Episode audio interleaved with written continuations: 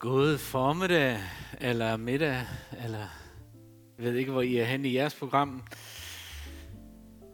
Velkommen øh, til øh, endnu en gang forkyndelse. Og øh, da jeg sad og forberedte mig, så sad jeg faktisk og tænkte, kan vide, hvad har du egentlig at sige, der er nyt? og øh, når man har været øh, forkynder i gennem mange år, så tror jeg næsten ikke, at der er et emne, man ikke har været ind over. Og, øh, og alligevel, så midt i, mens jeg sidder og forbereder mig og tænker det tanker, så er der bare nye ting, der springer op i mit øh, sind og mine tanker. Og jeg tænker bare, jo Gud, det er stadigvæk noget nyt at hente. Og det vil der blive ved med at være. Øh, kender I den der følelse, hvor man har sagt noget til en person, og øh, man synes, man har forklaret sig godt og grundigt. Og så hører man gennem en anden person, hvad man har fortalt. Og det hænger bare ikke sammen. Øh, jeg har også oplevet situationer, hvor at nogen var vrede på mig, skuffet, fordi jeg havde sagt et eller andet. Og øh, fakta var det, at jeg havde ligesom forsøgt at opmuntre vedkommende. Men det har jeg bare ikke været særlig god til, må jeg sige. Eller var det, fordi man har et eller andet, der på en eller anden måde danner en forkert opfattelse af, hvad der kommer ud af munden på den person, du står og snakker med. Og jeg tror, at Gud har det sådan en gang imellem. Jeg tror en gang imellem, så siger Gud, har jeg sagt det? Hvornår? Er der nogen af I engle, der har hørt mig sige det her, eller og så videre, ikke? Og øh, jeg tror nogle gange, at Gud siger, jeg er så frustreret. Fordi at øh, vi nogle gange tolker de ting, som han siger. Og mange gange så tolker vi tingene ikke ud fra hans tilstand, men ud fra vores egen tilstand. Og det som øh, er overskriften for det, jeg skal dele i dag, det hedder tro det bedste om Gud. Og øh, det billede, du har af Gud, det former dine forventninger til Gud. Og sådan er det også med mennesker imellem.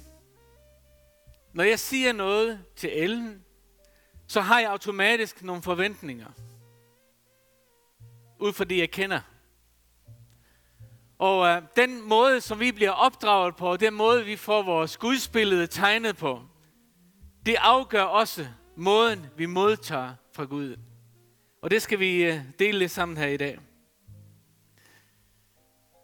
Romerbrevet kapitel 10, vers 17 siger sådan her, at troen udspringer af det, som høres. Og det, som høres, udspringer af budskabet om Kristus. Og virkeligheden er også den. Og den er vi nogle gange bange for at sige til os selv. Nogle gange så er det okay at sige, jeg har hørt forkert. Fordi det er ikke alt, du hører, der er sandt. Det er ikke alt, du hører om Gud, der er sandt. Det er ikke alt, hvad der bliver prædiket fra en talerstol, der er sandt. Man må gerne stille spørgsmålstegn ved de ting, der bliver sagt. Fordi det er så vigtigt, at vi ikke sluger alt råt, fordi de er med til at forme os og danne os og skabe vores holdninger og vores følelser i forhold til Gud. Øhm, da jeg var ung, det har jeg været en gang, og det er nogle ganske, ganske få år siden. Så mødte jeg nogle kristne på gaden i Torshavn, der hvor jeg er født og opvokset. Og jeg tror, nogle af de færinger, der sidder her i dag, også kan ikke genkende til nogle af tingene. Når folk kom hen til mig for at fortælle mig om Jesus, så fik jeg stukken en traktat i hånden. Og traktaten, det var et billede af en person, der lå i en ildsø med løftede hænder og råbte, hjælp mig, frels mig. Og så fik jeg at vide, at hvis ikke jeg tager imod Jesus, så ender jeg sådan der. Det var budskabet. Sikke en motivation til at følge Gud. Der sidder deroppe med sin flammekaster og sidder deroppe med sin vrede, og sidder deroppe med sin harme og venter på, en han kan få lov til at pine og plage. Men det var faktisk det billede, vi havde. Fordi det var den måde, evangeliet blev forkyndt på i øh, mange sammenhænge. Det er ikke alle, der, der havde det på den måde. Det var ikke alle, der forkyndte på den måde. Men jeg mødte det. Og det vil sige, at når jeg den første pinsemøde, jeg kom til, det bliver jeg truet til at komme til. Med sådan en traktat. Jeg turer simpelthen ikke andet. For jeg havde ikke lyst til at komme i helvede, så jeg må hellere tage til møde. Som vi kaldte det dengang.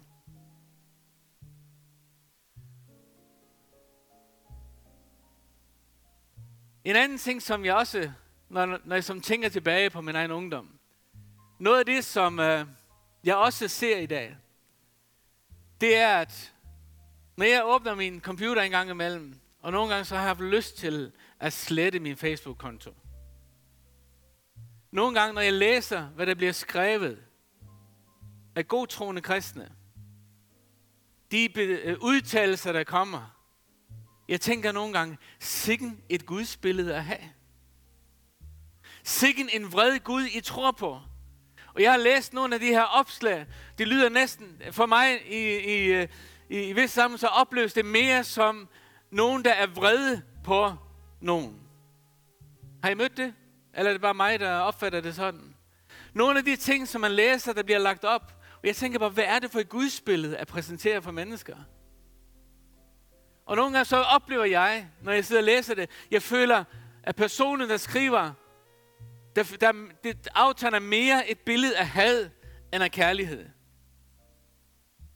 Og når jeg nævner alle de her ting her, jeg vil gerne sige igen, der står masser af dejlige, skønne ting. Men nogle gange så kan man godt få en god, altså en speciel op, eller en opfattelse, eller en forståelse, hvorfor folk opfatter kirken nogle gange, som, øh, som de gør. Prøv at se det der. Den fandt jeg på nettet. Der er sådan en, der er ved at prædike evangeliet over for en ateist. Ja? Blind idiot. Ja? Og så bagefter, så tager ateisten korset, for han er træt af at blive slået med det kors der. Og hvad er det så, så reagerer præsten? Vi står noget respekt. Ikke? Hvor trænges der til respekt i denne sammenhæng? Ikke? Øhm, Kender I den der? Alene hjemme. Den, øh, den kommer også lige til mig. Jeg ved, jeg, jeg ved ikke, om det var Gud, der gav mig den. Men den kom til mig. Og øh, stakkes lille Kevin, han øh, havde en storbror, Buzz. Og øh, hvad han kunne skræmme Kevin med, han fortalte ham historier. Og øh, var den her onde storebror. Og en af de personer, som øh, han blev øh, fortalt om, det var den her gamle person udenfor med skoven. Kender I ham? Marley. Og øh, Kevin var skræmt fra sans og samling i forhold til den her person. Men fakta blev, at den her person blev faktisk en af hans nærmeste venner. Og jeg kunne ikke lade være med at tænke på det her. Det var et andet menneske, der var skyld i den der opfattelse og det billede, Kevin havde fået af den her ældre mand. Men det var ikke sandheden. Og jeg tror på, at vi har brug for nogle gange, at ligesom at få ryddet op i vores Guds opfattelse det her det er skåret meget ud i pap. Og øh, meget sådan, måske lidt firkantet og så videre. Men øh, et eller andet sted, så er der nogle sandheder i det. Og øh, nogle gange så har vi brug for at lytte til noget, som renser vores billede, så vi forstår, hvad er det for en, for en Gud, vi egentlig tror på, og hvad er det for en Gud, som vi, vi tjener. Um, det er ikke så tit, jeg læser lange afsnit, når jeg prædiker. Men det har jeg fået lyst til i dag. Og øh, jeg kunne godt tænke mig, at vi ligesom dvælede ved en af de stærkeste beretninger i Bibelen. Og øh, jeg tør næsten sige, at det er nok en af de beretninger, jeg har prædiket mest over i mit liv. Jeg elsker den beretning. Og det er Lukas evangeliet, kapitel 15, og fra vers 11 til 32. Det er beretningen om den fortabte søn. Og lad os prøve at læse den sammen. Jesus, han sagde også, en mand havde to sønner.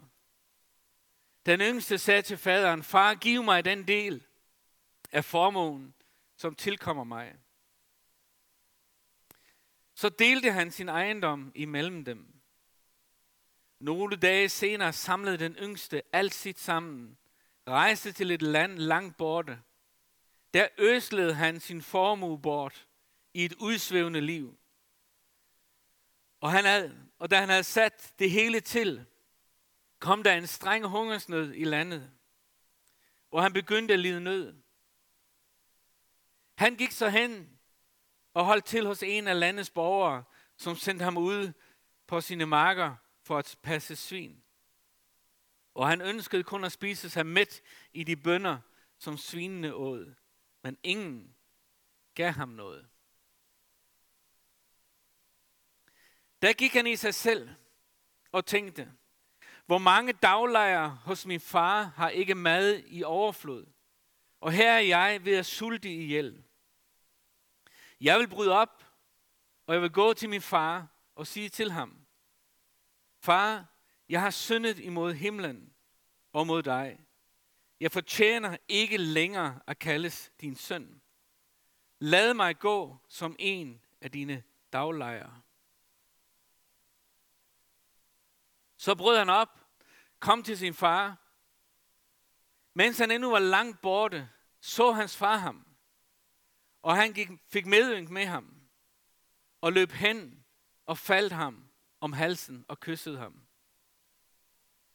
Sønnen sagde til ham, far, sønnen sagde til ham, far, jeg har syndet mod himlen og mod dig. Jeg fortjener ikke længere at kaldes din søn. Men faderen sagde til sin tjenere, skynd jer at komme med den fineste festdragt og giv ham den på. Sæt en ring på hans fødder, på hans hånd, undskyld. ja, det, var, det gør det. Ja, der er mange, der går med ringe på fødderne, har jeg set. Og giv ham sko på fødderne. Og kom med fødekalven, slagten, og lad os spise og feste. For min søn her var død, men er blevet levende igen. Han var fortabt, men er blevet fundet. Så gav de sig til at feste. Men den ældste søn var ud på, øh, den ældste søn var ude på marken. Da han var på vej hjem, nærmede sig huset, hørte han musik og dans. Og han kaldte på en af karlene og spurgte, hvad der var på færde. Og han svarede, din bror er kommet, og din far har slagtet fedekalven, fordi han har fået ham tilbage i, i god behold. Der blev han vred og ville ikke gå ind. Han satte sig foran skærmen og begyndte at skrive på Facebook. Hans far gik så ud og bad ham komme ind. Men han svarede sin far, nu har jeg tjent dig i så mange år, og aldrig overtrådt et eneste af dine bud. Men mig har du ikke givet så meget som et kid, så jeg kunne feste med mine venner. Men din søn der, som har øslet sin, din ejendom bort sammen med skøer. Da han kom, slagtede du fedekalven til ham. Faderen sagde, mit barn, du er altid hos mig, og alt mit er dit. Men nu burde vi feste og være glade, for din bror her var død, men er blevet levende igen. Han var fortabt, men er blevet fundet. En meget stærk beretning. En meget stærk beskrivelse af Guds faderhjerte. Og øh, noget af det, som for mig er vigtigt at understrege her, det er, at det, at han drog bort, var ikke faderens valg. Det var hans valg. Det var søndens valg at gå bort. og øh, bryde med øh, familien og bryde med det trygge, som han kom fra. Øh, noget af det, som øh, ramte mig, da jeg læste den her beretning, jeg ved ikke, hvorfor jeg ikke har tænkt over det så på den her måde før, men det står faktisk i begyndelsen af beretningen, at når faderen har de her to sønner, vi sætter meget fokus på, at den ene søn, der forlod sin far og tog sin egen med sig, men der står faktisk, at han delte hans ejendom imellem dem. Det vil sige, sønnen, der blev hjemme, fik også sin del. Ligesom sønnen, der rejste bort, fik sin del. Forskellen var bare det, at den, øh, den ældre bror, han blev tilbage, mens den anden, han drog ud. Når jeg læser den her beretning, så tegner der sig et gudsbillede, som jeg synes er ubeskriveligt smukt. Og øh, noget af det, som, som for mig, når jeg læser det her, også bliver meget klart for mig, det er, at vi læser meget om sønnen, der kommer ud, så havner han i en krise. Han havner i nogle øh, omstændigheder, som, øh, hvor, hvor hungersnøden rammer landet. Og den her søn, han øh, oplever pludselig, hvad det er, han er brudt med. Hvad det er, han har taget afstand fra. Og vender så, øh, øh, kommer så øh, på den her tanke, jeg vil vende tilbage til min far. Hvor, fordi han pludselig ser for sig, her sidder jeg ved at sulte, siger han. Ikke? Men jeg vil gå tilbage til min far. Fordi jeg selv daglejerne, det vil sige de ansatte på gården eller landstedet, eller hvad det nu var, de havde, de havde nok af mad, og øh, de klarede sig fint også, hvis jeg bare kan blive som en af dem. Nogle gange så tror jeg, at vi får en opfattelse af, at det er Gud, der sendte hungersnøden for at få sønnen hjem. Det var Gud, der ligesom kom med plagerne, for at det, det er nogle gange den måde, man, man opfatter måden, tingene bliver kommunikeret til en. Men alt det, der skete, havde intet med Gud at gøre.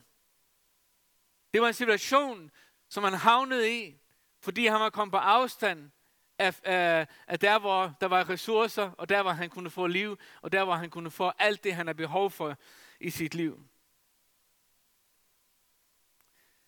Og noget af det, som så taler til mig i den her beretning, det er, at sønnen, når du læser om søndens reaktion, når hungersnøden kommer, og når den her, øh, de omstændigheder, hvor han befinder sig i, rammer ham, så begynder han at tænke på sin far og dem derhjemme.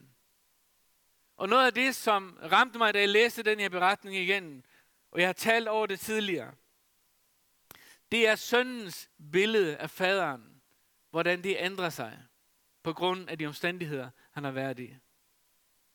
For det første så ændrer billedet af faderen sig til at blive en arbejdsgiver.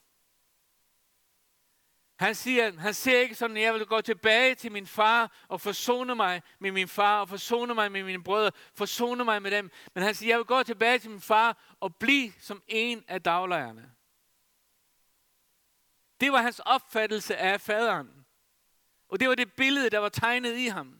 Og ved du hvad? Der er rigtig mange kristne, som kæmper med gudsbilledet. Og har mere, altså deres gudsbillede er mere et billede af en, jeg skal gøre noget for. For hvis ikke jeg gør noget for ham, hvis ikke jeg tjener ham, hvis ikke jeg øh, ligesom øh, gør noget for at, for, at, for at han tilfredsstiller ham, så vil jeg blive ramt af et eller andet. Ikke? Men nu vil jeg gå hjem, og jeg vil tjene Gud, så kommer velsignelsen nok. Men det er ikke det gudsbillede, der tegner sig i den her beretning. Sønnen han ser sig selv som en slave frem for en søn.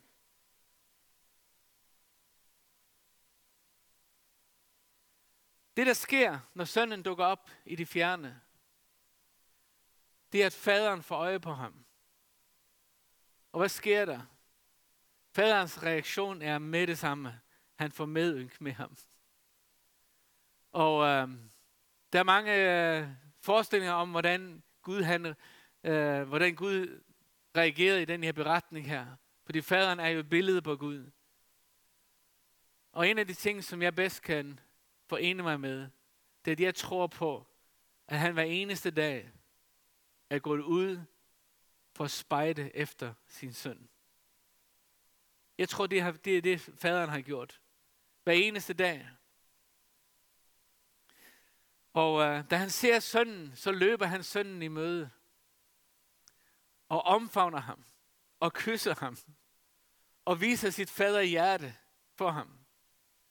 Men prøv at lægge mærke til, at sønnen er ikke i stand til at modtage. Fordi sønnen begynder med det samme at sige, far, jeg har syndet imod himlen, jeg har syndet imod dig. Jeg er ikke længere værdig til at kaldes din søn. Og hvad gør faderen? Han sender ham på et kursus, eller et eller andet. Nu skal vi tage os af dig, og så videre. Jeg synes, det er så ejendommeligt. Faderen kommenterer ikke engang det, sønnen siger. Han kommenterer det ikke med et eneste ord. Han vender sig til sine tjenere, og så siger han, lad os feste. Min søn har været borte, han har været død, nu er han kommet tilbage. Lad os feste. Og så bliver der kaldt sammen til stor fest. Og sønnen han prøver sådan igen at fortælle sin far, at han skal lige forstå, at jeg ikke længere værdig til det her. Men hvad gør faderen? Han siger, hent festklædningen. Giv ham øh, tøj på kroppen. Giv ham en ring, ikke på fødderne, men på fingeren. Og giv ham sandaler på fødderne.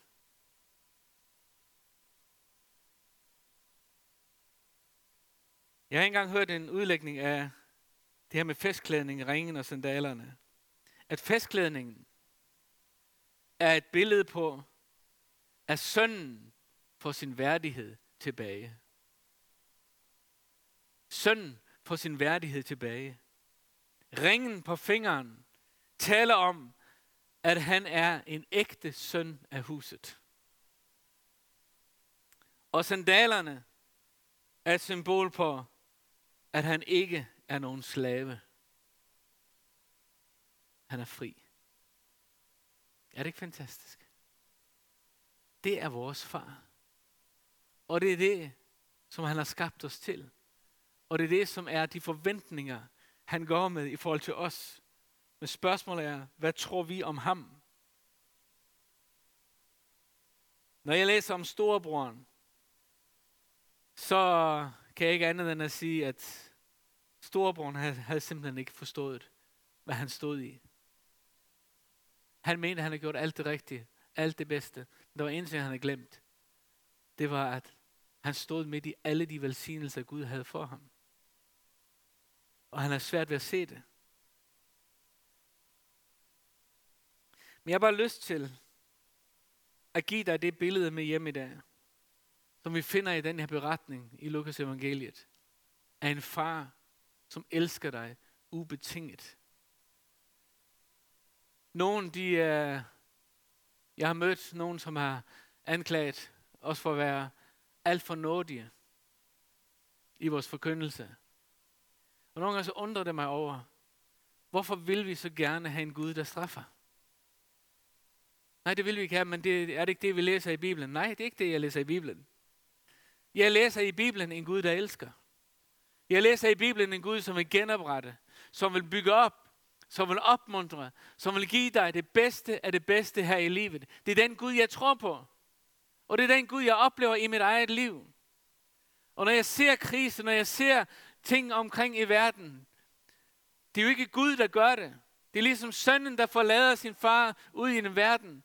Og når jeg læser i min bibel, for eksempel i øh, evangelierne, hvor Jesus taler om, der skal komme jordskælv, og der skal komme øh, hungersnød og forfølgelser.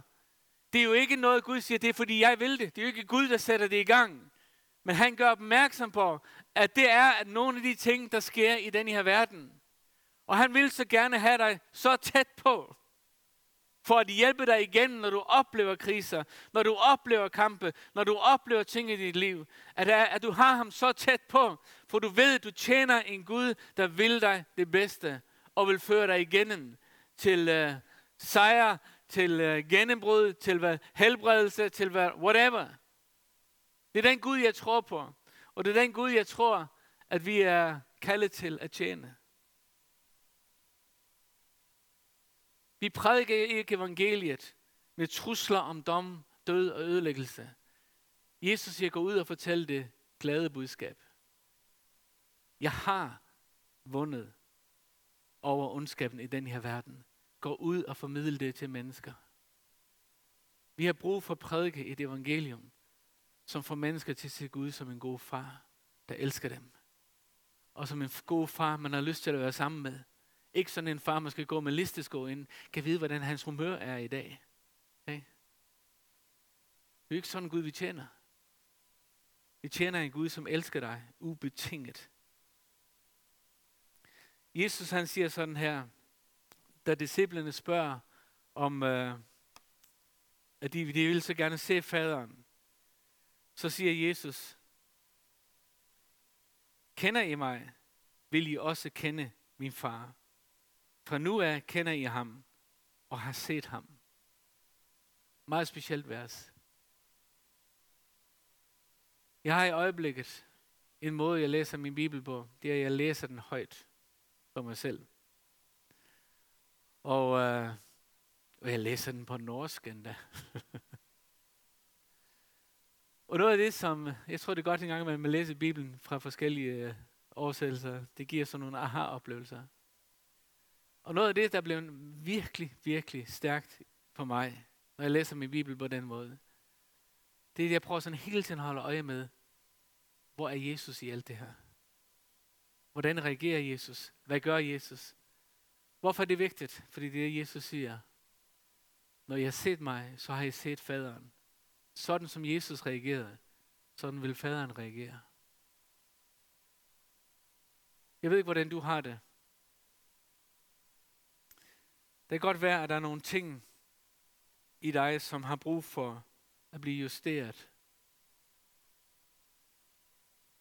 Jeg har lyst til, at vi lige tager et lille øjeblik, og øh, hvor du bare stille og roligt i dig selv, inden for Gud, prøver at mærke efter, hvordan er mit gudsbillede egentlig?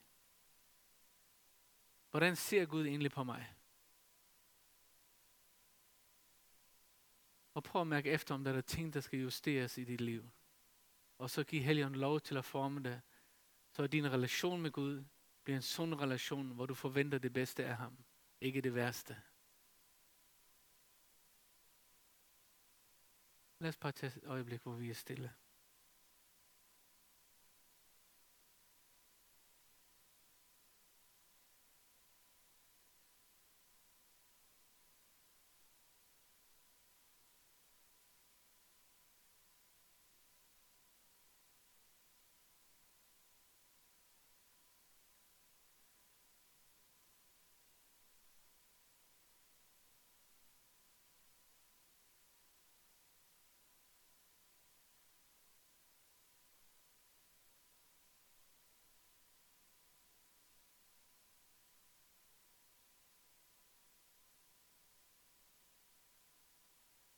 Jesus, jeg takker dig, fordi du er vores forbillede. Tak, at du viser os faderen. Jeg beder for den enkelte lige nu. Gud, jeg beder for dem, som ja, har en stærk oplevelse lige nu her. Der sker noget i nogle personer, du har meget, meget svært ved at føle dig elsket af Gud. Fordi der er skabt nogle billeder i dig. Og der er blevet sagt nogle ting ind i dit liv, som, som øh, har ødelagt dit gudsbillede. Jeg beder for dig lige nu her. At Helligånden kommer ind, og Helligånden får lov til at røre ved dig. Og rense dine tanker, rense din sjæl, for et hvert forvrænget billede af Gud. Mm. Tak far for din lægedom. Tak Gud, fordi at du giver os åbenbaringer her i dag. At vi ser dig, som du virkelig er. Hjælp os, Gud, at vi ikke tillægger dig noget, som du ikke er. Men hjælp os til at se dig som den, du er. Tak fordi du elsker os ubetinget. Bed for dem, der sidder derhjemme. Jeg takker dig, Gud, fordi at du rører ved dem i det her øjeblik. Du ser dem, som har, det, har, har behov for en særlig berøring af dig i dag, Jesus. Tak fordi du bare kommer og rører ved dem lige nu. Tak for dit nærvær i stuerne rundt omkring. Det beder jeg om i dit navn, Jesus. Tak for lægedom for dem, der har brug for det, ja far. Vi overgiver os selv til dig. I Jesu navn. Amen. Amen.